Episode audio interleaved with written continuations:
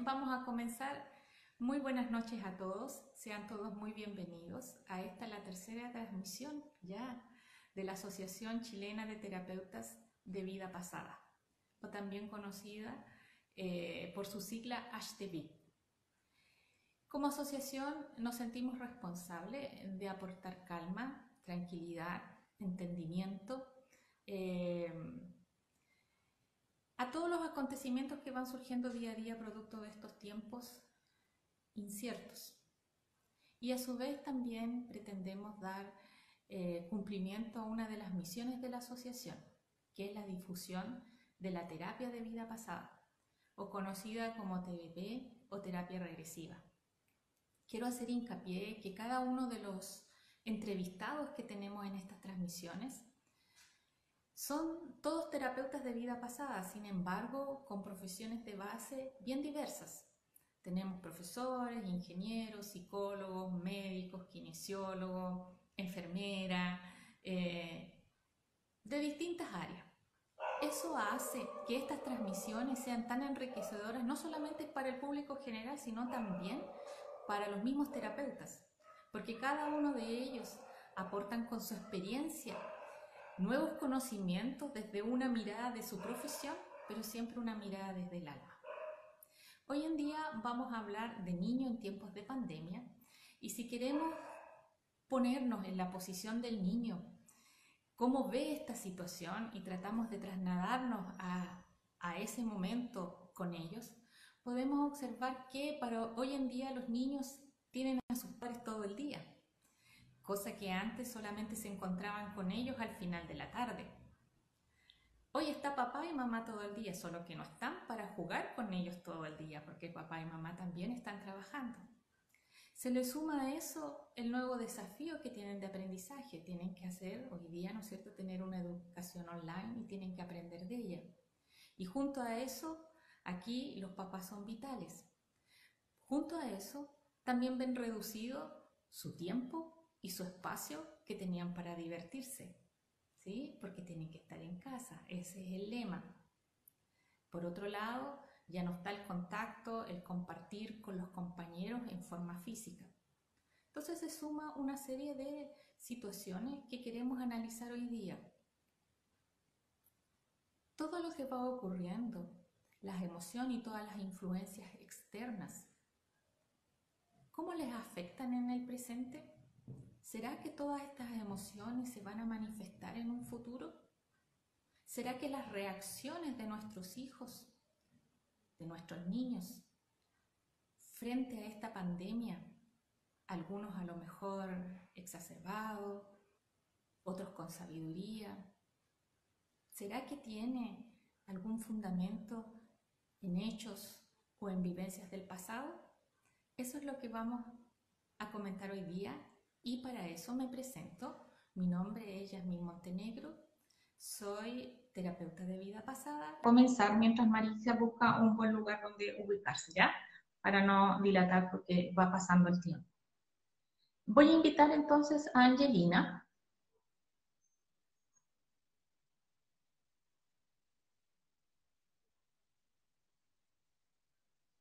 Mientras tanto voy a ir presentando a Angelina. Ahí está, ella sí llegó. Hola Angelina, ¿cómo estás? Hola, bien. ¿Y tú? ¿Cómo vas? Bien. Ahí te veo. Bien. Intentando Sí, que se todo. escucha bien, bien. ¿Se escucha bien? Sí, yo creo que se escucha bastante bien. Bien. Ok. Presento entonces a Angelina. Angelina es enfermera de la Universidad de Chile, ¿cierto? Es terapeuta de varias terapias, ¿sí? Tiene varias terapias ahí asociadas. Terapeuta floral y también docente en esa área. Eh, Angelina, bienvenida. Y queríamos Gracias. comenzar con algunas preguntas. Si te pudieras correr más atrás, Angelina, te estás moviendo demasiado, claro. Eso ahí sí, súper bien. Ahí sí. Vale. Súper bien. Ya, ok. Súper. Angelina, mira, eh, porque yo di toda la introducción, ¿cierto? Eh, de cómo en aspectos eh, más físicos a lo mejor, más medibles, eh, a la vista de todos, cómo se ven afectados nuestros hijos. Pero por otro lado, también existe el campo vibratorio de ellos, ¿cierto? Sí. ¿Qué está pasando con ellos? ¿Cómo perciben ellos las emociones? De lo que está el resto, la información que viene desde afuera. Entonces, la primera pregunta que tengo para ti es, desde el punto de vista de la terapia floral, ¿qué estaría pasando con el campo vibratorio de nuestros niños en estos tiempos que estamos ahora, tiempos de pandemia? Eh, bueno, el campo vibratorio desde el punto de vista de las florales eh, tiene una particularidad. Eh, los niños hasta los siete años comparten su anatomía energética con su progenitora. Por lo tanto, son dos cuerpos con una sola entidad energética. Y los niños mayores de 7 años, cuando ya comienzan su proceso de independencia, comienzan a separarse de, su mamá.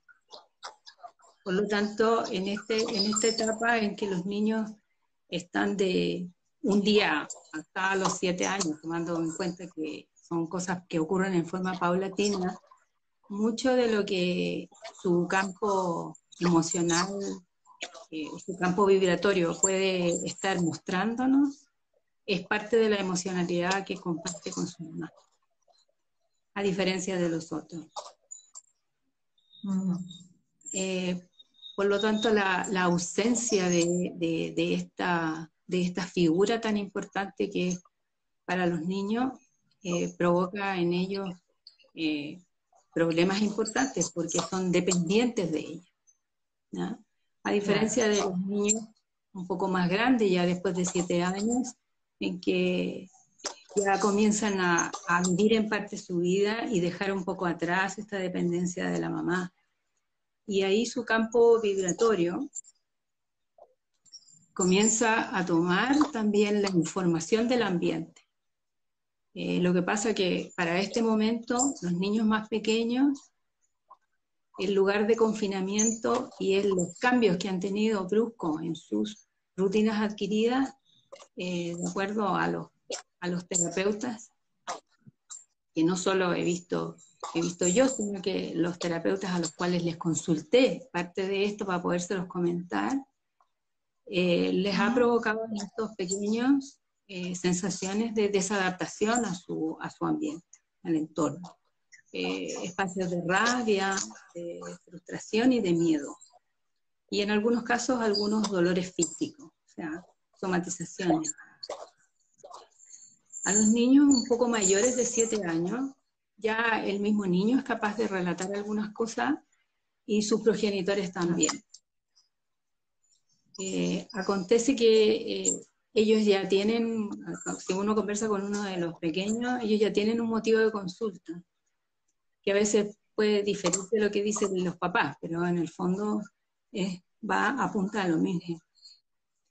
Y según la información recolectada por un grupo de terapeutas, de profesores, padres, y que fueron todos los que eh, le tomé opinión para poder estar con ustedes hoy día, eh, lo que más llamativo se ve en los niños mayores es el sentido de incertidumbre una necesidad potente de sentirse protegidos, que esto es una de las cosas que puede ser llamativo porque en algunos niños un poquito más grandes, que ya se sentían como muy independientes, en este momento vuelven a querer estar en el brazo del brazo de la mamá, eh, de que necesitan estar con el papá, incluso se han cambiado de pieza. Eh, tienen una insistencia importante en preguntar eh, muchas cosas y de muchas cosas el por qué. Porque también cae dentro de, la incertidumbre que puede tener un niño el preguntar cosas para tener certeza. Y quisiera que sus papás le dieran certeza siempre. Y en esta etapa es donde comienzan ellos también a tener conciencia del miedo a la muerte, que también es una cosa ya sobre todo por el lenguaje que se maneja en este momento en los medios esto de que si me quedo en casa, eh, hay alguien que no muere, para ellos es complicado entender ese, ese concepto. Por lo tanto, eh, estas eh, emocionalidades o en muchos aspectos, eh, lo que preguntabas tú sobre las esencias florales, ayudan a, tanto a los pequeños como al grupo familiar a lidiar con estas cosas que se están sintiendo día a día y que, que las están sintiendo entre cuatro paredes las florales nos ayudan a manejar el sentir, el que los niños sientan y que sus padres sientan y digan yo siento tal cosa. Y entre eso está el sentir miedo, culpa, impaciencia, estados de melancolía y también estados de urgencia. Las florales nos ayudan siempre, sea cual sea nuestro estado, pero en estos días hay una característica particular y que es que si atendemos a un niño y a él le entregamos alguna una fórmula con flores, eh, quien realmente lo necesita es el grupo familiar completo, porque están compartiendo todos la misma emoción todo el día en una casa. Y por lo tanto, lo que se ha hecho con el grupo de terapeutas a los cuales consulté es que se les está entregando un floral que es la misma fórmula, pero para la familia completa, porque es la familia entera la que requiere un balance. Mm. Esa es una parte de la, consulta que tú me hacías. No sé si eh, quedó algo. Y Angelina, esa terapia, esa floral, porque tú dices ya, una floral para todo el grupo. ¿Cómo se, se entrega generalmente esa floral para todo el grupo? ¿Todos toman gotas o cómo lo hacen? Mira, eh, en el mejor de los casos, si es que todos eh, aceptan tomar una fórmula floral, uno podría preparar una para cada uno. Eh, a veces tal vez tomando en cuenta ciertas variaciones, más que nada para los padres. Pero para los niños es más, más o menos podríamos asumir que están todos viviendo casi lo mismo, sobre todo si están cercanos en edad pero la mejor forma eh, en este momento es colocarla en un spray y colocarla en los lugares donde la familia se está reuniendo. Me explico, si van a la cocina, lo colocamos en la cocina, porque ahí todos lo van a tener y el ambiente mismo va subiendo eh, en calidad energética. Si los niños se van a ir a acostar, colocarla en sus camitas, por ejemplo, antes que se vayan a acostar, uno puede poner el spray en la camita, y que después ellos se puedan acostar.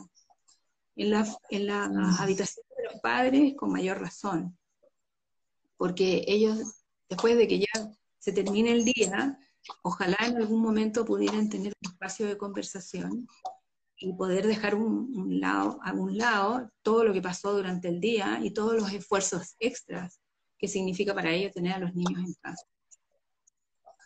Sí, eso es mejor también.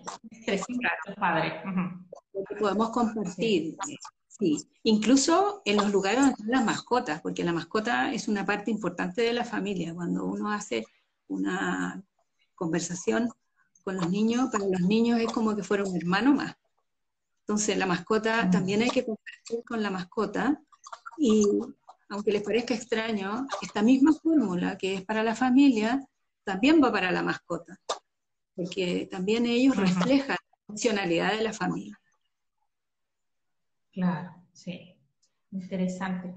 Y por ejemplo, ahí es complicado, ¿no? Porque tú decías para niños menores de 7 años, ¿no es cierto?, se ven afectados por el campo vibratorio de la madre, están envueltos en el mismo. Por lo tanto, las emociones de la madre, que es bien difícil eh, sentirse mm, eh, no involucrado en todo lo que está pasando. ¿cierto? No sentirse sensible en todo lo que está pasando. Porque el campo vibratorio de cada persona, que también otras personas lo conocen como aura, ¿cómo lo definirías tú, Angelina? Bueno, el, eh, o sea, son dos cosas, digamos. Yo podría meterme debajo de la tierra a llorar, si tengo un bebé, por ejemplo, y el bebé va a saber perfectamente que yo lloré, aunque estuviese mm. escondida. Porque el campo vibratorio él es una unión, es un solo cuerpo. Es como que si yo lloro, a él también le va a llegar esa, emocionalidad. La estoy compartiendo no solo desde el momento que nació, sino que desde antes. desde el proceso de embarazo, ya tenemos una unión energética. Entonces, con ellos vale el que uno pueda comentar cosas, aunque nos parezca que están de más. fíjate que hoy, pasé el día de tal o cual manera. Eh, de verdad, ellos sienten esa comunicación y se calman. Y hay una cosa muy antigua que todos podemos hacer y que en algún momento para los niños es muy valiosa, es el que yo lo pueda poner cerca de, donde late mi corazón y con eso también se va a calmar porque esa es la primera música que nosotros tenemos en nuestro registro. Ahora, el campo mm. vibratorio de todo es un campo energético, sensible, sensible a los cambios externos y a los cambios internos míos. Por eso que en esta etapa de los niños menores de 7 años, es cuando es más importante que si la madre está tranquila, el bebé también va a estar tranquilo. El lactante, el adolescente, eh, el adolescente ya no, pero el niño que ya va eh, empezando a ir al colegio, también la calma de ella se va a transmitir a él porque son un solo cuerpo, una sola entidad energética. No sé si con eso logro completar tu, idea. Absolutamente. Y Angelina, por ejemplo, es complejo, decía yo, em, a veces mantener la calma, ¿no? Porque sea como sea, el adulto, aunque no esté viendo televisión, está llegando la información por los grupos de WhatsApp, hay algunos que están, eh, entran en pánico y terminan contagiando de ese pánico. Eh, ¿Cómo se podría ayudar a llevar en estos tiempos eh, inciertos, como decía yo al comienzo, para que en el futuro los niños no se vean afectados? Bueno, es muy interesante eh, esto que acabas de consultar, porque si bien en terapia a veces aparecen cosas que son una máxima, esto también es una máxima, pero cuesta tomarla y poderla llevar a la práctica. Porque en la base todos mis recuerdos, voy a, referirme como a mí en forma genérica, todos mis recuerdos están basados en la forma en que mis padres manejaron determinados momentos y cómo aprendí yo cómo lo hacían ellos. En esta educación refleja. Entonces, mucho de lo que hagan los papás en este momento va a quedar en la memoria de los. Eh, la forma de poder enfrentarlo. Y entre todas estas formas de poder enfrentar esto, hemos tenido que los terapeutas eh, ir de a poco entendiendo que tenemos que dar no solo una fórmula floral, sino que a veces también algunos pequeños consejos, pequeños tips, tips de poder manejar cosas en lo diario dentro de las casas con los niños. Por ejemplo, estimular un diálogo en que todos estén. Un diálogo confiable en el que sea mi voz la que siempre van a escuchar y que sea esa. Por lo tanto, evitar que ellos interpreten información que se escucha, ya sea en la radio o en la televisión, porque como no lo pueden entender, no están en condiciones, a veces ni siquiera los adolescentes son capaces de entender este lenguaje de que si yo me quedo en la casa hay alguien que no muere. Claro, es verdad. Eh, evitar eh, entregar información si yo como papá no estoy totalmente en la certeza de que eso va a ser así. Eh, apartarme un poco de la emocionalidad de lo que me pueda producir una, información. O sea, yo puedo estar enojada, pero no necesariamente transmitirlo cuando se lo cuento a, mis niños. Yo sé que todas estas cosas pueden parecer eh, como aumentar más el trabajo, pero en verdad uno puede eh, apoyar esto dando pequeños tips y, tomando ejemplos de su familia para que lo puedan ir incorporando en el día a día. Por ejemplo, ahora con el año escolar, hay que prepararlos porque de verdad es muy incierto, no sabemos si van a poder entrar, van a poder volver, se va a perder o no se va a perder el año. Entonces hay que mm. llevarlos a que eso pudiera estar cambiando. Pero eh, convencerlos de que tampoco ellos van a poder hacer nada como padres, que hay que esperar y que tenemos que esperar con un poco de paciencia.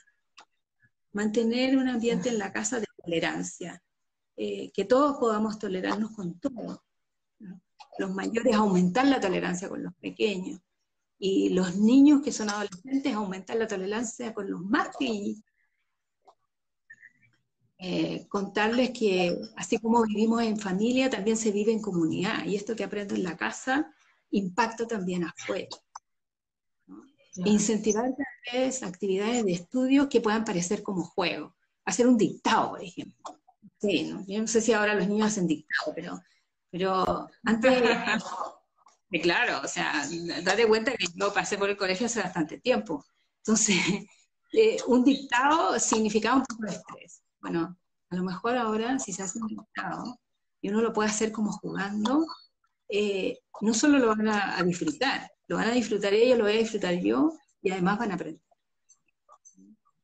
Eh, también hay otras cosas que fueron detectadas por los terapeutas y que necesariamente queríamos compartirla, que eh, tenemos como una cierta tendencia a, quejarnos, ¿no? Y, esta queja se ha ido haciendo muy recurrente de que los papás se quejan del hijo, o sea, es como, eh, te traigo, estamos moviendo el sentir de ellos, o sea, si, si yo estoy diciendo hoy que tu presencia implica, eh, voy a y sin niño me es difícil mostrarlo.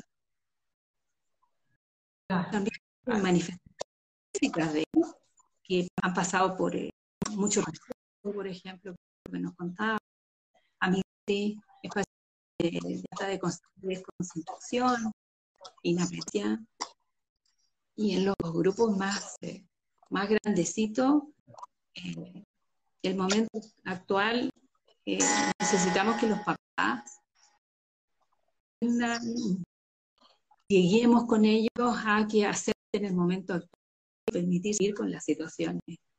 Es como mira, compra tu bote y deja que la gente te lleve y enfrenta cada día como se presente. Eh, sabemos que nadie tiene el momento de poder controlar nada en relación a la pandemia. Pero no, ese es el problema. No, no tener el control. No tener el control, eso es como, ah, y es terrible soltarlo. Eh, nosotros también lo entendemos porque a todos nos pasa un poco, pero la verdad es que eh, cuando estás con niños hay que insistir un poco. Eh, los niños también necesitan aprender del día a día y esto tal vez nunca como ahora, nosotros aprendimos de golpe a lo que aquí y la y esa es la cosa, traspasarles a ellos.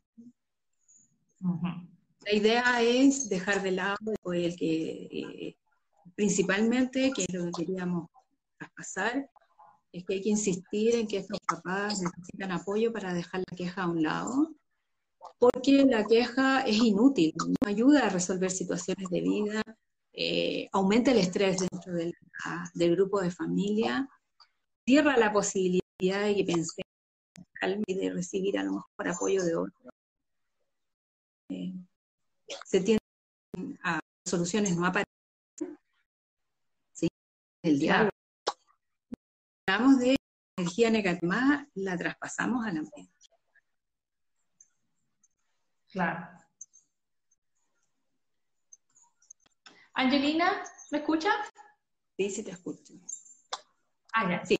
Y desde el punto, sí, desde el punto de vista de la TVP, de la terapia de vida pasada, ¿Qué tendrías para comentarnos con respecto a eso? Con respecto a lo que estamos viviendo, porque lo otro que tú me decías, por ejemplo, también, eh, tratar de que los padres mantengan... No puedo contestar desde el espacio lo que sabemos que a sus papás se les ha despertado en este momento. Y les han despertado muchas que son sus de infancia. ¿Recuerdan etapas escolares? Porque aquí la parte, a veces la más conflictiva, es el asunto de que los ellos tienen que profesores de sus hijos. Esa, claro, esa es la parte más baja.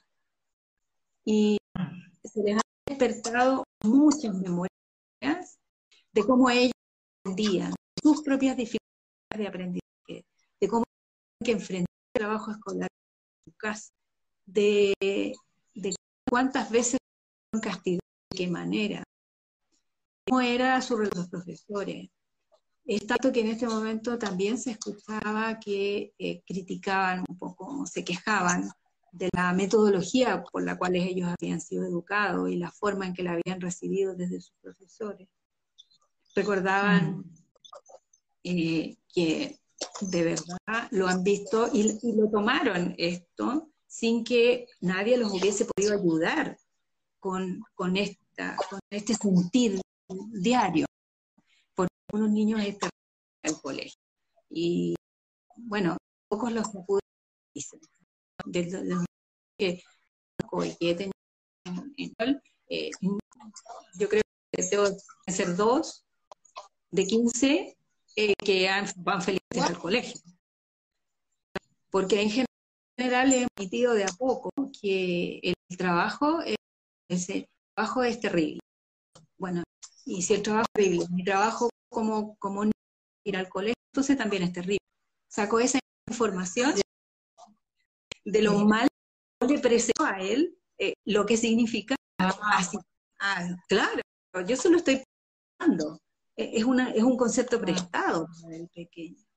Entonces, si dejamos de expresar las cosas desde la queja, eh, ellos aprenden también de que sus padres fueron constructivos en, en, espacios difíciles, en tiempos difíciles. Si, si un papá me enseña y me dice... Y, por ejemplo, te iba a preguntar otra cosa. Eh, has estado atendiendo a varios chicos ya desde antes, ¿cierto? Pero ahora has visto cómo han ido cambiando a lo mejor tus mismos pacientes anteriores frente a todo este estado que es crítico, ¿verdad? Eh, en función de eso sería súper interesante que muchos, a lo mejor, eh, terapeutas nos pudiéramos beneficiar, tal vez eh, más adelante, tal vez con una transmisión. Se cortó Angelina, justo que le iba a consultar algo porque estaba sumamente interesada. Ahí está, volvió Angelina. ¿Me alcanzaste a escuchar o no? No, no alcancé a escuchar toda la pregunta. Ah, no, le estaba comentando que es súper interesante eh, tu experiencia eh, con niños en situaciones críticas, ¿cierto? Sí cómo la terapia floral va a auxiliar a niños en situaciones críticas, porque tú ya venías tratando niños que estaban a lo mejor en un ambiente crítico en el colegio, no sé, pero ahora se les agregaron un montón de cosas que vienen agregándose del año pasado. Sí. Que ya escapa al control de ellos. Te decía yo que interesante para todos los terapeutas que estamos ahora conectados ahí, eh, poder conocer un poco más de eso para después tal vez hacer una transmisión eh, solo relacionado con eso, niños en situaciones críticas, situaciones sí, fuera de control. Sí, exacto. Sí, es interesante eh, porque eh, los niños son bastante creativos para superar sus temas. Es, incluso a veces son más creativos que los papás, porque los papás insisten en algo que a veces no les funciona. Pero ellos sí encuentran el camino, es más rápido, son muy creativos bueno, y otros, de verdad, uno necesita tratar al papá, a la mamá, al tutor o a la persona más importante de, figura eh, en el ámbito afectivo del niño para que todos tiremos el carro para el mismo lado. O sea, no se trata de entregar solo un frasco a un pequeño y que las cosas vayan por su carril. Necesitamos que también eh, esta persona que nos va a ayudar y nos va a apoyar a nosotros eh, que es para apoyar y que su hijo crezca en mejores condiciones, eh, sea quien reciba también el apoyo de la terapia floral, que ayuda mucho, porque eh, en verdad van una vez al mes, reciben algo, se quedan con unos poquitos tips para poder practicar y al mes siguiente uno va preguntando sobre lo mismo y a veces las mamás han hecho unos cambios muy grandes entre un mes y el otro. Eh, y ah. nosotros no hablamos, no hablamos una vez a la semana. A veces te llaman como ahora para preguntarte cosas porque están que se jalan de los pelos, pero para no perder el control te llaman antes de matarlo. pero, pero sí, ocurre eso. Y, es eh, muy interesante cómo actúa la terapia floral con él. Ah, sí, Vamos a ver si alguien tiene alguna consulta para hacerle a Angelina antes de despedirla. ¿Hay alguna consulta por ahí? Déjame revisar si arriba habían comentarios, la verdad. Eh, claro, hace la terapia futura. Eh, Ya. Alguien preguntó qué zancaras creamos a los niños ahora. Bueno, tú la respondiste, ¿cierto? Sí. Sí. Claro, terapia de vida. Ah, preguntaban qué flores recomiendas. Mira, es difícil recomendar así eh, al aire, ¿no?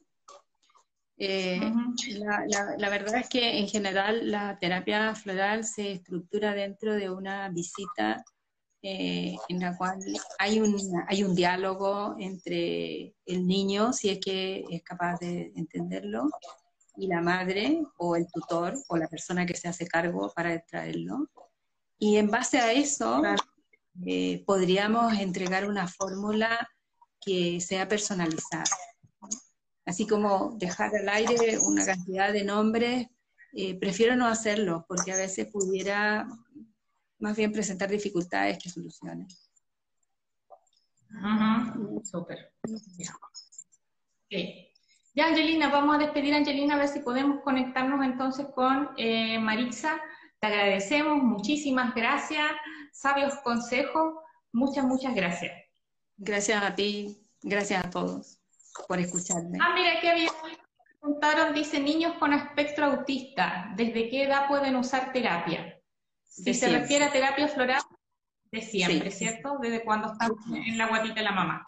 Sí, tienen, eh, para esos niños, hay fórmulas especiales, incluso para algunos que se les llama eh, los niños paz, que son personas altamente sensibles y que no corresponden al espectro, pero que son altamente sensibles, ese campo vibratorio, lo que siente eh, puede sentir que para nosotros es un timbre, para él es una bomba. Entonces, para ellos hay fórmulas especiales que nos ayudan a que se puedan ellos adaptar a nosotros. Porque lamentablemente les tenemos que pedir que vayan acorde a este mundo. Y nosotros solo podemos apoyarnos en muchos aspectos, pero las florales hacen mucho con esos niños, los ayudan. Ya, Angelina, te vamos a despedir ahora, a ver si puede entrar Marixa. Ahí van muchas gracias para ti en los comentarios. Otra vez, muchas gracias, Angelina. Estamos en contacto. Chao. Chao a despedir a Angelina para ver si consigo eh, contactar a eh, Marixa. Eh, a ver si Marixa ahora sí ingresa. Si está en un lugar que puede, voy a ir buscando ahí. Aquí ya la, contacté. llegó la Marixa finalmente. Al parecer, no se ve todavía. No se ve la Marixa. Bueno, aprovecho de contarles a todos los que están ahí que la próxima semana tendremos el siguiente tema. Van a ser profesionales de la salud en tiempos de pandemia. Van a haber dos terapeutas, un médico y una psiquiatra. Los dos, ambos terapeutas de vida pasada. Así que va a estar súper interesante. Con quien lo conocen o si conocen a alguien del área de la salud para que lo realice. Eh, no se consigue conectar Marixa, otra vez voy. Marixa, no sé qué pasa, estamos esperando tu transmisión. Al parecer está con problemas de señal. Ahí se te escucha, si quieres puedes hablar. Hola Marixa. ¿Me escuchas? Porque recién se escuchaba. Eh, si alguien eh, tiene alguna consulta, aunque Angelina salió, pero igual puede recibir alguna consulta. Marixa, ¿puedes hablar ahí? Porque tengo algunas consultas para ella, pero al parecer no se está conectando. Pero ahora está con problemas de conexión. Eh, Voy a volver a hacer otro intento. Una vez más. Si no, creo que no vamos a poder hacer esa transmisión y va a tener que quedar para después. Marisa, ¿me estás escuchando? Porque por lo menos que me escuches.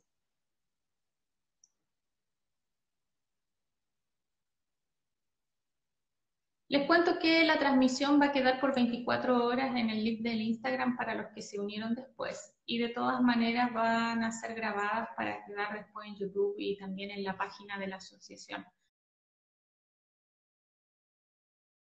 Transmisiones todos los días jueves. Efectivamente, Marisa no se puede eh, conectar, así que vamos a terminar la transmisión por acá. En todo caso, no nos quedaba mucho tiempo para continuar. Recuerden que esto es solamente eh, una hora de transmisión que nos permite el Instagram. Eh, nos van a quedar ahí unos temas pendientes con Marisa, así que yo creo que después en la grabación que vamos a tener los vamos a incorporar, así que los invitamos a que nos sigan en Instagram, en Facebook, porque toda la información eh,